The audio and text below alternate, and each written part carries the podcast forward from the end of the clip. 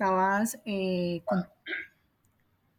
Dale, puedes contar. Sí, un, poco, lo que te contaba era que eh, se anticipa eh, una recesión en el horizonte más inmediato eh, y sobre todo el, mundo de los capitales es el primero que lo está sintiendo.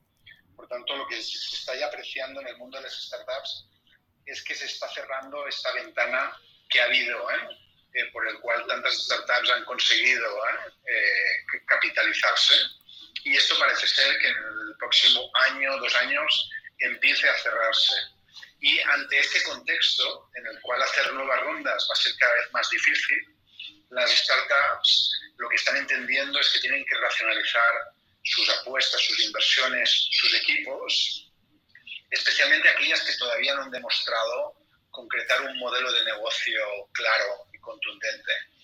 Y por tanto, eso está invitando a reducciones de equipos, pero sobre todo para hacer que el dinero que han conseguido levantar eh, les pueda eh, permitir tener el tiempo necesario para poder eh, desplegar sus proyectos empresariales.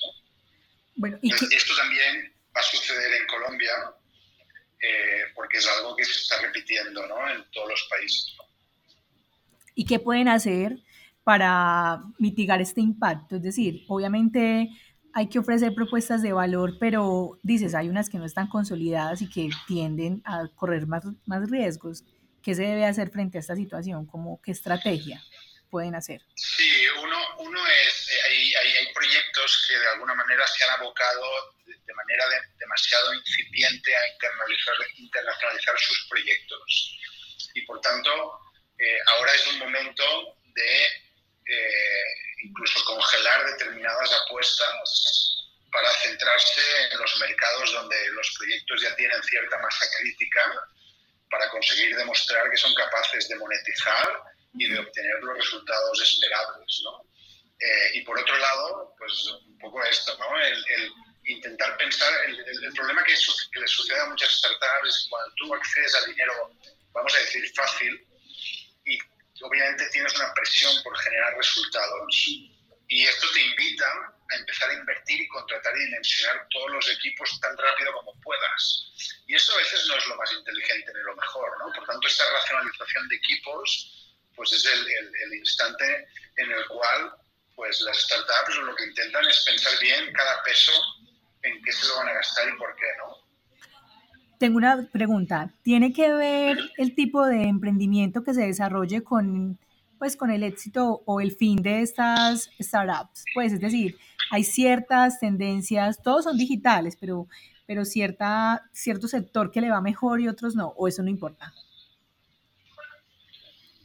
Eh, a ver, hay a, nivel de, sobre todo, búsqueda de financiación, sí que se están abriendo nuevos espacios que están generando mucho, mucho interés, ¿no?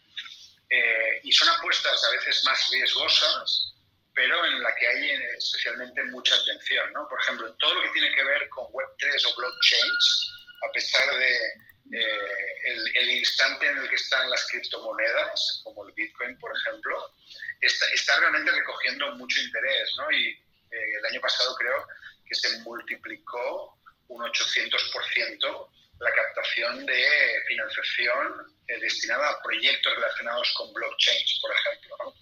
Entonces, hay proyectos que están en un momento, vamos a decir, como más incipiente, más dulce.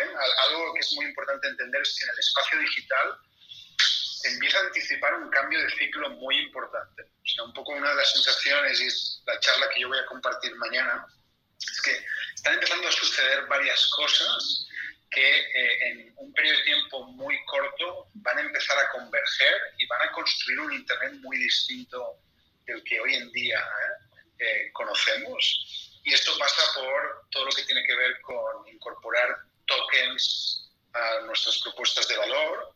Esto pasa por toda esta capa de inteligencia artificial que los proyectos cada vez más van a sumar como partes de sus propuestas de valor.